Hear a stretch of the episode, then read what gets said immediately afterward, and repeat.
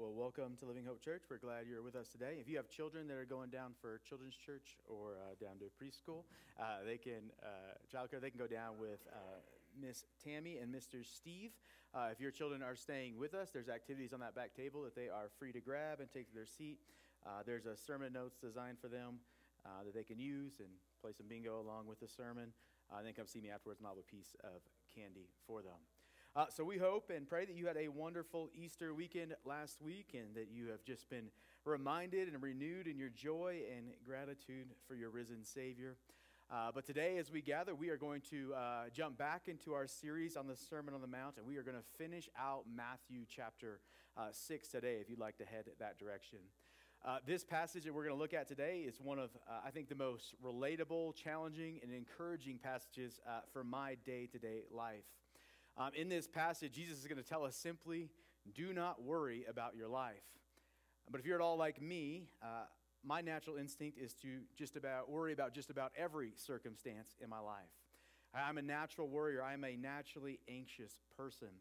And so, at first, when I read this statement from Jesus, simply do not worry, it almost kind of comes across as, uh, as flippant. But what we are going to see when we read it in context is the, the freedom that is available when we lift our eyes from our circumstances, from our problems, and even from our needs to the, to the God who is God over it all.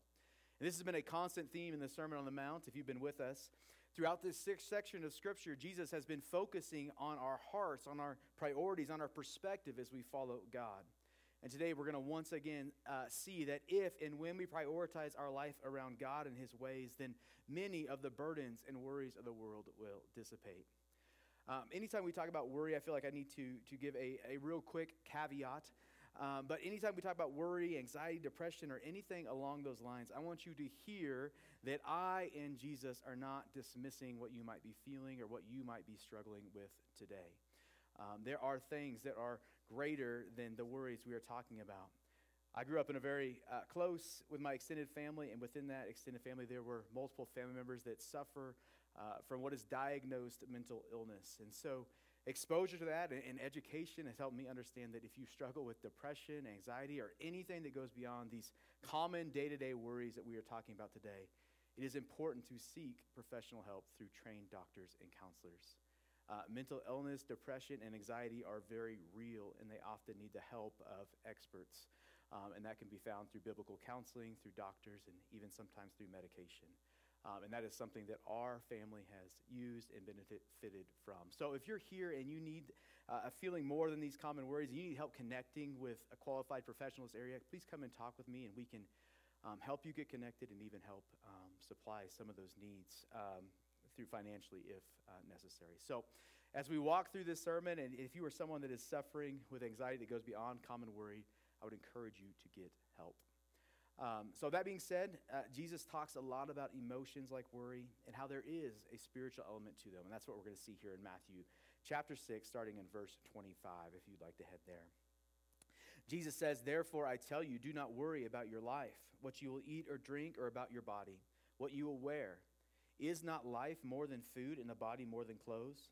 Look at the birds of the air. They do not sow or reap or store away in barns, and yet your heavenly Father feeds them. Are you not much more valuable than they? Can any one of you, by worrying, add a single hour to your life? And why do you worry about clothes? See how the flowers of the field grow. They do not labor or spin. Yet I tell you that not even Solomon in all of his splendor was dressed like one of these. If that is how God clothes the grass of the field, which is here today and tomorrow thrown into the fire, will he not much more clothe you, O you of little faith? So do not worry, saying, What shall we eat, or what shall we drink, or what shall we wear? For the pagans run after all these things, and your heavenly Father knows that you need them. But seek first his kingdom and his righteousness, and all these things will be given to you as well. Therefore, do not worry about tomorrow, for tomorrow will worry about itself. Each day has enough trouble of its own. Let's pray. Uh, dear Lord, we just thank you for this uh, passage of Scripture, Lord, and this truth that you are um, our God and that you are our Lord and that you are our provider. And so, God, I pray that today, as we walk through these, uh, this passage, Lord, that you would just help us to, to lift our eyes and to reorient our lives around you and your truth and who you are. And God, I pray that, uh, that we would leave encouraged and reminded of how you love us and care for us and how faithful you are to us. That we would leave trusting you, not only with today, but with our tomorrows as well. So, God, I pray that you would just open our hearts and our minds to what you have for us today, Lord, and you would reveal those areas um, where we are, are struggling to put you first. God, we love you and we praise you. In your name we pray. Amen. So, verse 25, it starts with uh, one of those key words that we should always be on the lookout for. We've talked about it a lot, but in verse 25, it starts with the word therefore. And anytime you see the word therefore in the Bible, you have to figure out what it is there for. And typically, it is there to draw us back to the verse or the section of Scripture that is right before it. And that's the case here in chapter 6 as well. It's been a few weeks, so, so let's go back and read verse 24 and figure out why the word therefore uh, is here in verse 25. In verse 24, Jesus says to us, No one can serve two masters. Either you will hate the one and love the other, or you will be devoted to the one and despise the other. Jesus says, You cannot serve both God and money. And so, this therefore, this point that Jesus is making is in verse 24 is that the foundation of peace that we can find, it's available in Jesus. Jesus here is making the point that you cannot be devoted to two things at once.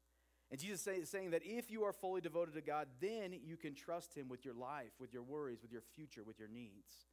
Anders writes in his commentary on Matthew, therefore, at the beginning of 625 is important in helping us understand the relationship between a kingdom servant and a king. God demands unreserved devotion.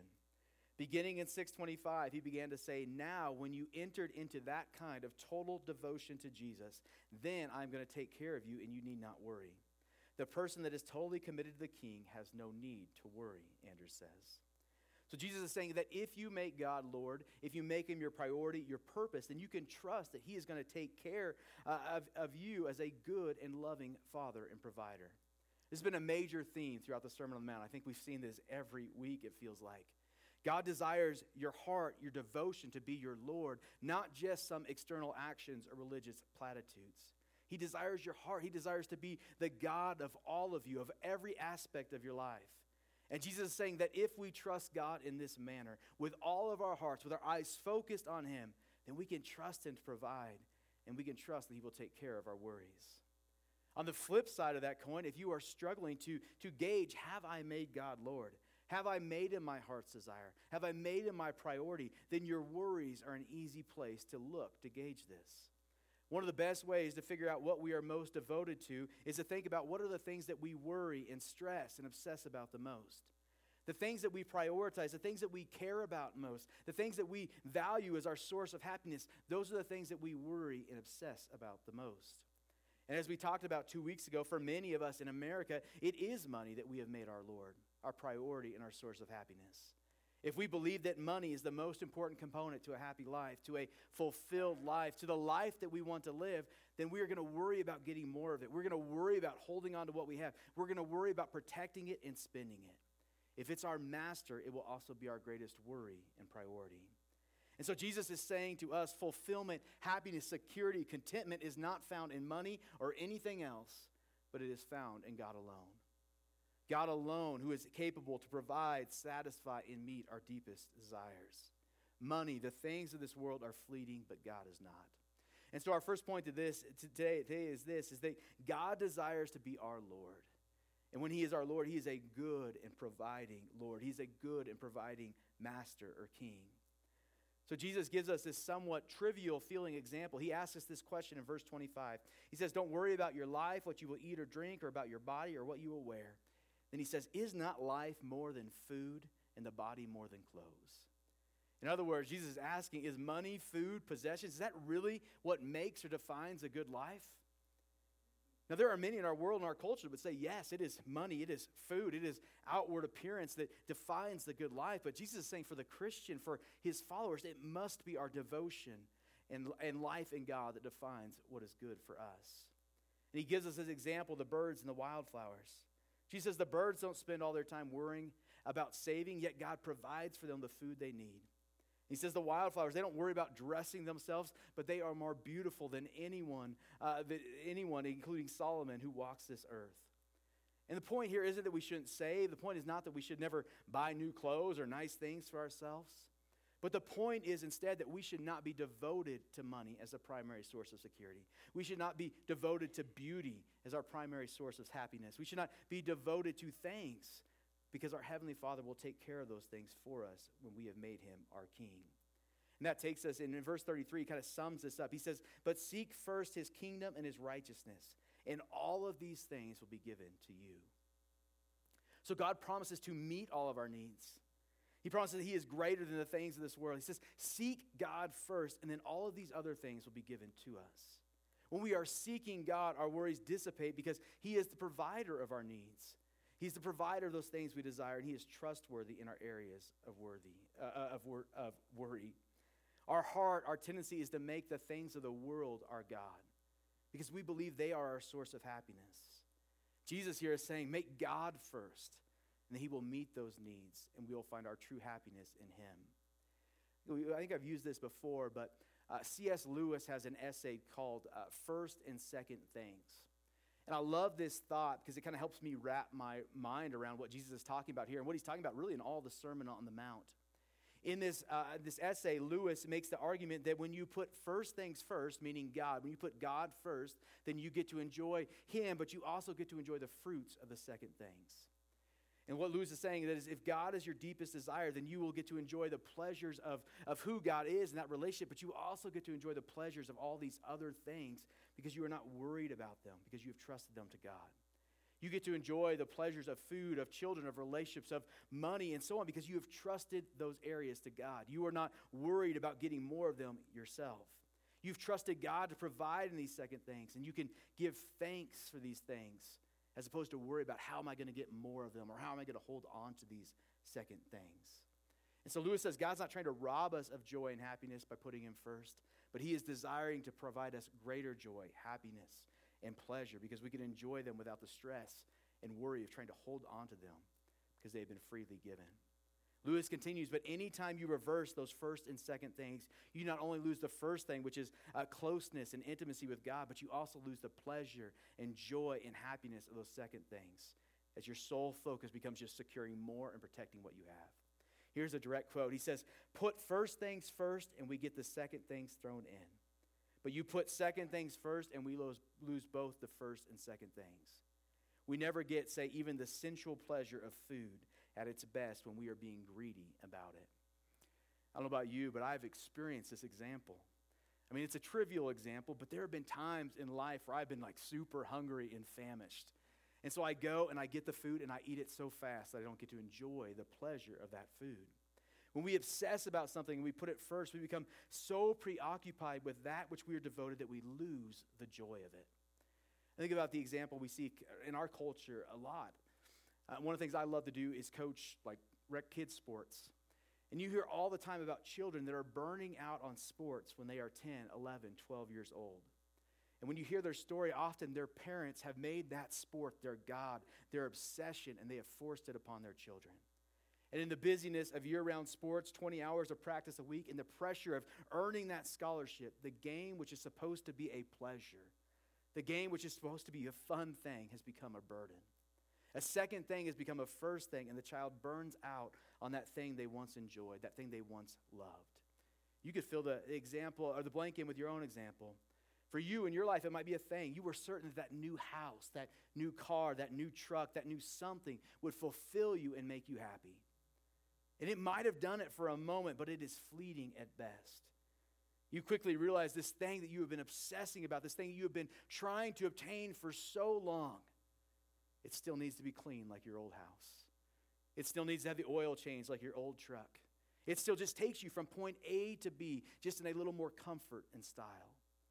And so Jesus says, devote yourself to God. Let God be the primary source of your security, the primary source of your joy, the primary source of your happiness. And, and, and just like He takes excellent care of the birds and the flowers, He will take care of you, and you will find joy in those things He gives you. Again, this doesn't mean we don't save responsibly or buy nice things on occasions. But what this means is we put God first, not money. We put God first, not things, and we find our joy in Him because we trust in his promise to meet our need and fulfill our life. As we have said, and as Jesus said, for many of us, money is our first thing. But Jesus says, make God your first thing, and he'll add these other things to you. But this goes beyond money. I, I love how, I, I love Pastor J.D. Greear's example. He, he said this, he said, you can apply this principle, of course, to other things besides money. Jesus knew, just knew that money was the big one. Jesus could have said, don't worry about your parenting. I don't know about you, but if you're a parent, this is one of those things I worry about. He says, "Don't worry about your parenting," and he fills the same example. He says, "Do the birds, of the f- birds or the field worry about their parenting?" No, he says they just push their kids out of the nest and they say, "Fly," and their kids turn out all right because God makes sure they will learn what they need to know. But just like with money, that does, that wouldn't mean we don't need to put time and energy into parenting. Just that we should not be anxious about it. We should be primarily devoted to God and let Him worry about the results. When I'm seeking to obey Him in my parenting, the promise is that He will take responsibility to work in my kids' lives. You could fill in the blank with a thing that you prioritize, obsess, or worry about. Jesus is saying, put God first in that area, and He will be our source of joy, happiness, fulfillment, and purpose. And then we can find greater enjoyment as He provides in that area. Does this kind of make sense? I hope so.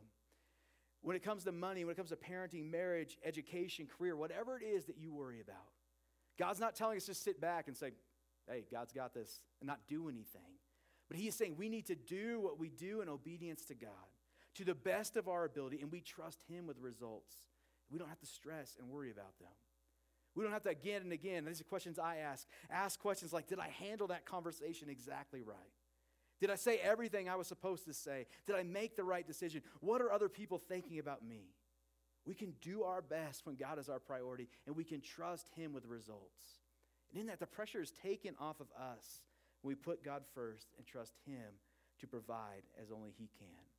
When we trust in God's promises to be with us, to, to meet our needs, to work things for good and for His kingdom's glory, then it takes the pressure off of us. We know this. The Bible tells us God is great, He is good, and He is worthy of our devotion. And He is greater than our abilities and our worries. Philippians 4, 6 through 7. Anytime you talk about worry, I think you have to go visit this passage because it's probably the most practical application of this passage or of this thought. Paul writes to us, Do not be anxious about anything, but in every situation, by prayer and petition, with thanksgiving, present your request to God. And the peace of God, which transcends all understanding, will guard your hearts and your minds in Jesus. And what Paul is saying here is that God is the source of our peace, and He is the only one that can relieve our worries. And He gives us this practical advice on, on how we give our worries to God. He says we give them to Him through regular prayer about our worries that is bathed in thanksgiving. And thanksgiving is a key element of our prayer because thanksgiving is trusting that God's not only going to hear our prayers, but He's going to answer and He's going to come through and He's going to fulfill His promises in that area where we are worrying. This is key because if you're like me, when I sit down to pray, it's often just me worrying in the presence of God instead of trusting Him in the things He's already said He could be trusted in. And so Paul here is saying worry or prayer is not a 20 minute worry session before you fall asleep.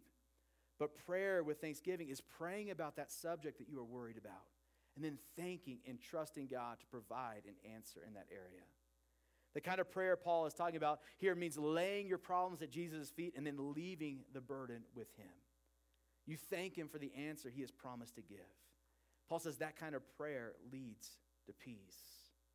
So, two things you can practically do when you pray. Paul says here, let your request be known with thanksgiving which means thank Him that He is handling whatever it is you are worried about. We can't give thanks if we are not trusting Him to answer. And secondly, He may not always answer the way we want Him to, but the passage assures me that He will answer. Because of that, I can rest my worries at His feet. Seek God first in your worries by praying with thanksgiving, resting in who He is, and the assurance that He will answer your prayers. So, the question we have to ask ourselves is a carryover from two weeks ago. But the question we have to answer is who is our master? Who is our king? What have we made Lord in our life? Who or what or what thing is our source of satisfaction, happiness, and purpose? Is it Jesus who has conquered the grave and given us salvation and promises eternal life? Or is it something much more temporal and fleeting that will leave us grasping to hold on to more of it? All right, verses 26 through 30. Let's read it real quick again. Jesus says, Look at the birds of the air. They do not sow or reap or store away in barns, and yet your heavenly Father feeds them. Are you not much more valuable than they? Can any one of you, by worrying, add a single hour to your life? And why do you worry about clothes? See how the flowers of the field grow. They do not labor or spin, yet I tell you, not even Solomon in all of his splendor was dressed like one of these. If that's how God clothes the grass of the field, which is here today, and tomorrow is thrown in the fire, will he not much more clothe you? And so Jesus is urging us to make God our Lord, our priority, our source of happiness and purpose. And then we get to the reason why here. The reason we should trust our lives to God is because He loves us deeply. He holds our lives in, in His hands. He is a faithful provider and He's a promise keeper. And so our next point is this we can trust God as Lord because He loves us and He is able to provide in all ways. Jesus first points to this by the name Heavenly Father He uses. In that, Jesus is pointing us to the character of God, to the reality that He is a good and loving Father. God is not indifferent to us, but He loves us and cares for us as a good and loving Father that is willing to sacrifice for the well being of His children. Right? We see this first and foremost in the gospel, in the sending of Jesus to die for our sins. The entire Bible, the gospel, is a testimony of God's deep love for you. John 3:16 is probably the best summation of this. For God so loved the world. And you can put your name in there. For God so loved me that he gave his one and only Son that whoever believes in him shall not perish but have eternal life. The Bible tells us that God loves you so much, values you so much that he sent Jesus to die for your sins so that you would not have to perish but instead could have eternal life. Forgiveness of your sins, a relationship with God, and someone to cast your worries and burdens upon. And what Jesus is saying is that if God would provide for you in that manner, then he is worthy to trust with whatever you are facing today, this week, and this year. God is able, He cares for you, He loves you, and He is worthy of your devotion. That's what we see in this section of Scripture. Jesus saying, God is worthy of your trust in these things because He has proven Himself that He loves you. He has taken care of the great things, and you can trust Him with the little things. Right? Jesus is making an argument here. He is saying that if God is a God, and then he goes to these animals, he says, if God is a God who cares for the safety of birds and the beauty of flowers, don't you think he's going to care about you? He's pointing us to the character of our Heavenly Father. He's saying, Isn't it obvious from creation that God cares for these things and you are so much more valuable than them? Won't He care for you? Jesus saying, If He cares for the robin and the meadowlark and these really obnoxious starlings that live some up here and get into our building, right? He cares for the wildflowers. Surely He cares for you. In Romans 8:32, Paul makes kind of flips this argument. And he goes from greater to lesser. He says, uh, he writes, He who did not spare his own son, but gave him up for, for, for us all, how will he not also, along with him, graciously give us all things? Paul, as we said, God, God says God loves you so much, he gave his own son to redeem your life. Because of that, how will he not also give you all that you need? Paul's argument is God has already proven himself to be good and trustworthy. Of course, you can trust him with the smaller things in your life. He's saying, surely if God cares enough to send his son to the cross to die in humiliation for our sins, then you can trust him with our worries of bills, of children, of spouses, of food, of clothing, of transportation, of our future. Whenever I think of this argument from, from, from greater to lesser and how God has provided in the big and we can trust him in the little, I think about my children. You guys have, many of you have children or have had children. My children will worry and complain about things, and you just throw up your hands as a parent for the same reason. You think to yourself, is not the past eight years of love and support and of feeding you and providing for you, is that not enough for you to trust me in this area? One of the, one of the, the areas where our kids love to uh, question us as parents is, is when we might have the nerve to provide a new food to them and you provide them a new food, and they're like, oh, I've never had this before. That's not going to taste good. It looks not good. And in that moment, our response is usually something along the lines of, We have fed you three meals a day for years. We have never poisoned you. We have never uh, given you food that doesn't even taste good, something you didn't like. I mean, usually you enjoy what we give you. And so you're whining about this new food. You can trust us. We have proven faithful in the past. Then we start unpacking the ingredients. These are all things you like in this food. Give it a try. You can trust us that this food will taste good and will not harm you because we have a track record of feeding you good food and providing for you. But every time we have to go through this motion, it seems. That's what we do with God when we don't trust Him in the little areas of our life. That's what Paul and what, what Paul is saying to us. He's saying God has met every need in the past. He has given his son so that we may have life. He has created us and he loves us. And because of that, we can trust him in this area where we are worried. God loves you. He thinks about you. He sent Jesus to die for you. He knows what you are going through, and He is trustworthy and He is able. And because of that, we are called to seek Him first and trust our worries to Him. So God speaks over your worries. I've got this. Seek me and find rest in me. So, why do we worry? Why do we worry if we know that, that God loves us and cares for us and He's able? Well, I think for me, at the, at the core of why I worry and why I think why we worry is, is our pride and our need for control. Often we can't see a way to fix what the problem is. And we are dwelling on it, and we in our finite minds can't control or understand what is happening, and so we worry instead of trusting God. But Jesus is speaking over you, and He is speaking over I. Trust me. I love you. I love the people you love. I know more than you do, and I have a track record of coming through for you. He's saying, don't try and fix it yourself. Instead, be faithful to seek me and trust it to me. Jesus tells in this passage that worry doesn't change anything. He says it's not going to add an hour to our lives. But I don't know about you, but the funny thing about worry for me is it usually makes me feel like a, a little better in the moment. It makes me feel like I'm doing something about the problem. Worry in the moment makes me feel like I, I'm helping to solve the problem by devoting my time and energy to it. My pride tells me if I keep thinking about it, if I keep dwelling on it, that I'm somehow going to make this problem get better or go away. Sometimes I think my worry shows that I care about the problem. But Jesus says worry is unproductive and it does no good. First, in verse 27, he tells us this twice. He says, first in verse 27, Jesus tells us simply, worry doesn't change anything. He says, Can any one of you, by worrying, add a single hour to your life?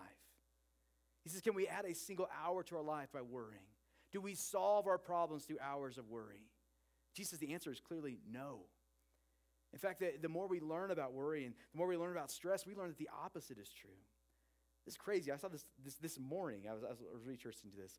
The CDC estimates that 75 to 90% of all doctor visits to a primary physician in the U.S. are related to worry and stress. So, worry is not only unproductive, but it's counterproductive to what we are doing. Worry lies to us. Worry is a false prophet in our life that says, if you devote time to me, if you devote time to me and energy to me, then things will change. But we know it's a lie. Jesus says as much. Jesus speaks of our lives. Worry won't change things. But seek after me, and I will take care of all you need. We see this in verses 33 through 34. Jesus says, Seek first his kingdom and his righteousness, and all these things will be given to you as well. Therefore, he says, Do not worry about tomorrow, for tomorrow will worry about itself. Each day has enough trouble of its own. That's our final point. When you make God Lord, he promises to provide and care for all of your tomorrows. Jesus says, therefore, because of who God is, because of his past provision in your life, you can trust that he will take care of your tomorrow. So don't live and worry about it today. He speaks over your life. You can trust Him with your children. You can trust Him with your job. You can trust Him with your finances. You can trust Him with your health because when you seek Him, He will provide and take care of it. Notice here, though, that Jesus doesn't promise that tomorrow will be easy. He doesn't promise that tomorrow will be comfortable without pain. In fact, He says the opposite. He says tomorrow will have enough trouble of its own. So the promise is don't is not don't worry about tomorrow because it will be easy, but the promise is you don't have to worry about tomorrow because God will be with you in the midst of your troubles and your problems and he will provide for you. He says seek God, lean on him and trust him with your tomorrow. I think probably the most tangible example of this reality in the Bible is when the Israelites were wandering in the wilderness. We spent months on the Exodus journey back in the fall if you were with us. But for 40 years, the people were in the desert, and each day God would provide for them with this strange substance called manna. And manna was this cracker bread substance that God would provide, and every day they would go out and they would pick it up off the ground, and they would have enough to live on. And one of the things I love about manna is the word translated literally to English simply means whatever it is. And so every morning when God's people would wake up in the desert, all over the ground would be this manna for the day. And every morning, God would meet their needs. And every morning, God was faithful to provide. But they weren't allowed to take more than that one day's worth of manna. If they were to stockpile and like try to get, I'm going to gather a week's worth of manna and hold on to it so I don't have to worry about tomorrow. It would go bad. It would begin to breed worms and bring destruction in their home. The exception was the morning before the Sabbath, where they could get two days' worth and it wouldn't go bad that night. But what, what God was teaching them and what He desires to teach us is don't worry about tomorrow because I will be there and I will provide what you need. He said to them, and he says to us, I will, I will provide more, whatever it is, for whatever it is you need. That takes great faith in God as Lord. That He will not forget about us, and that He will provide, and He will not fail us and come through with whatever we need that next day. That's what God offers to us in our worries, that He will take care of our tomorrows.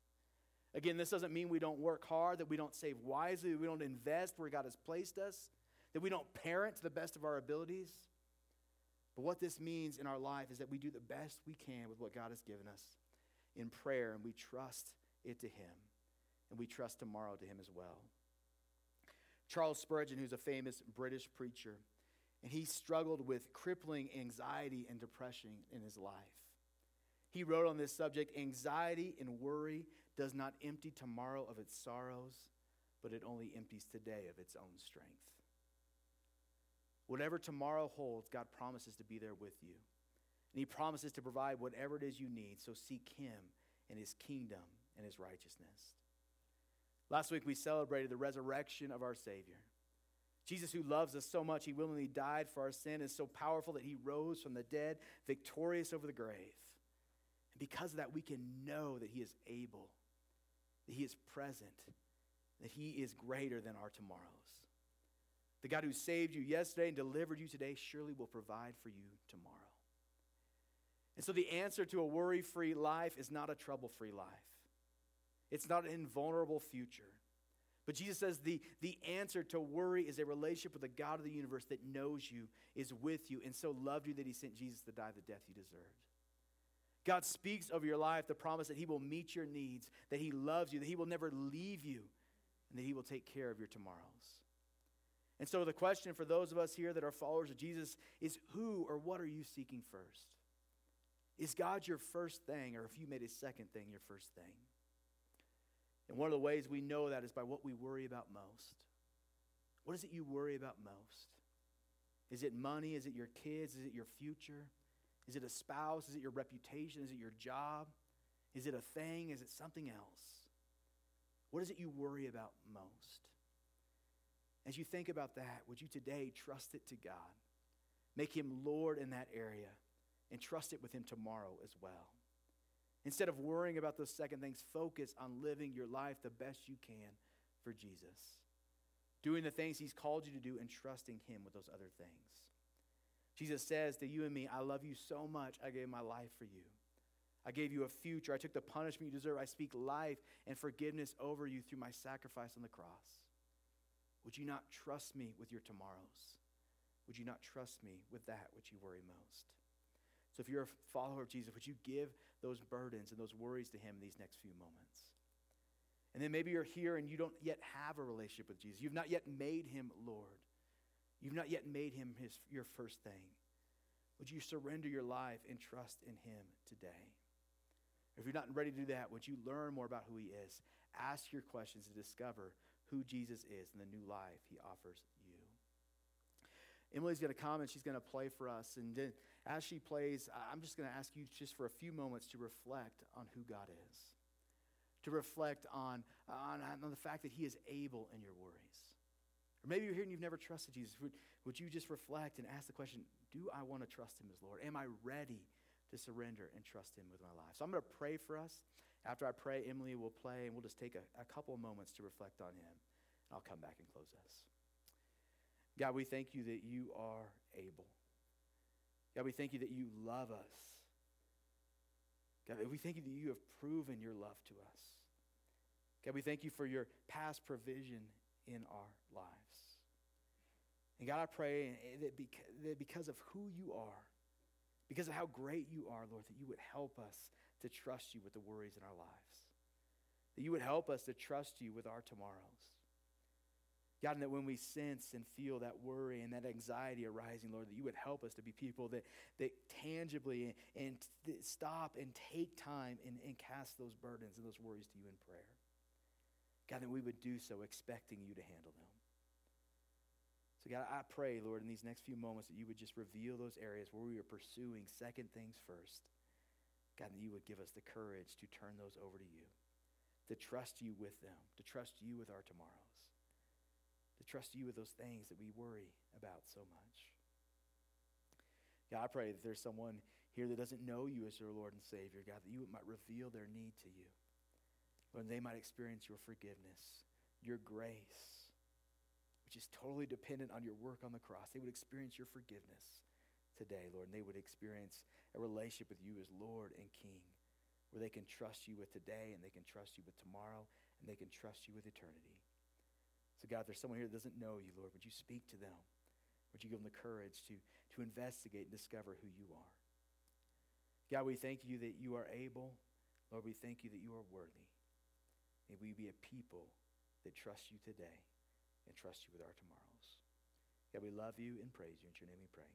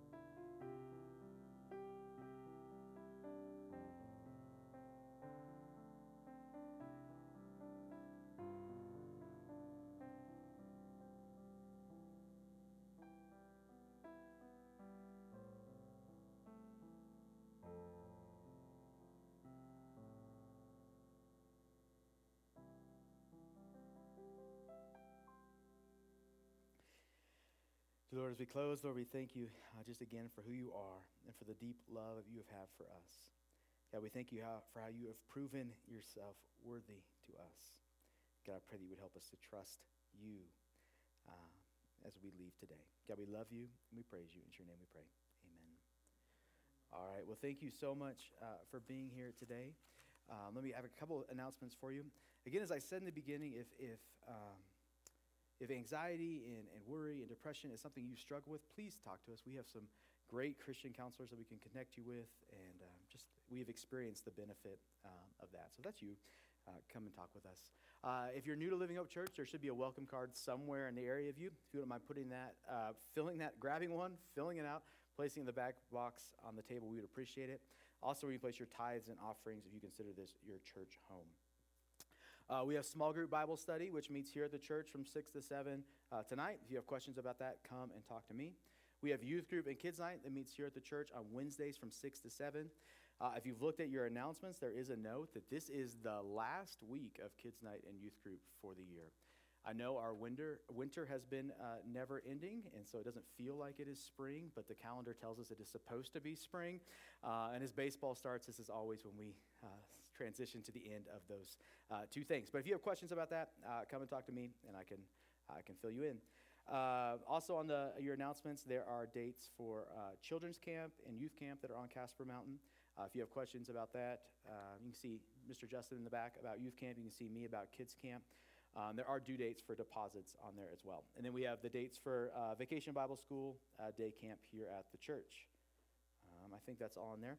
Uh, you also might have gotten a card on the way in, but there is a local community uh, food drive uh, next Saturday. Um, if you would like to participate in that, it's from 11 to 2 at Smith's, where you can drop off food that helps to uh, provide food to people in need in our community. So uh, if you have questions about that, let me know. We'll, we'll get you more information. Um, I think that's all I have for you. If you got any questions, you can come and see me. Thank you so much for being here this week. We pray and hope you have a great week, and we hope to see you again next week. You are dismissed.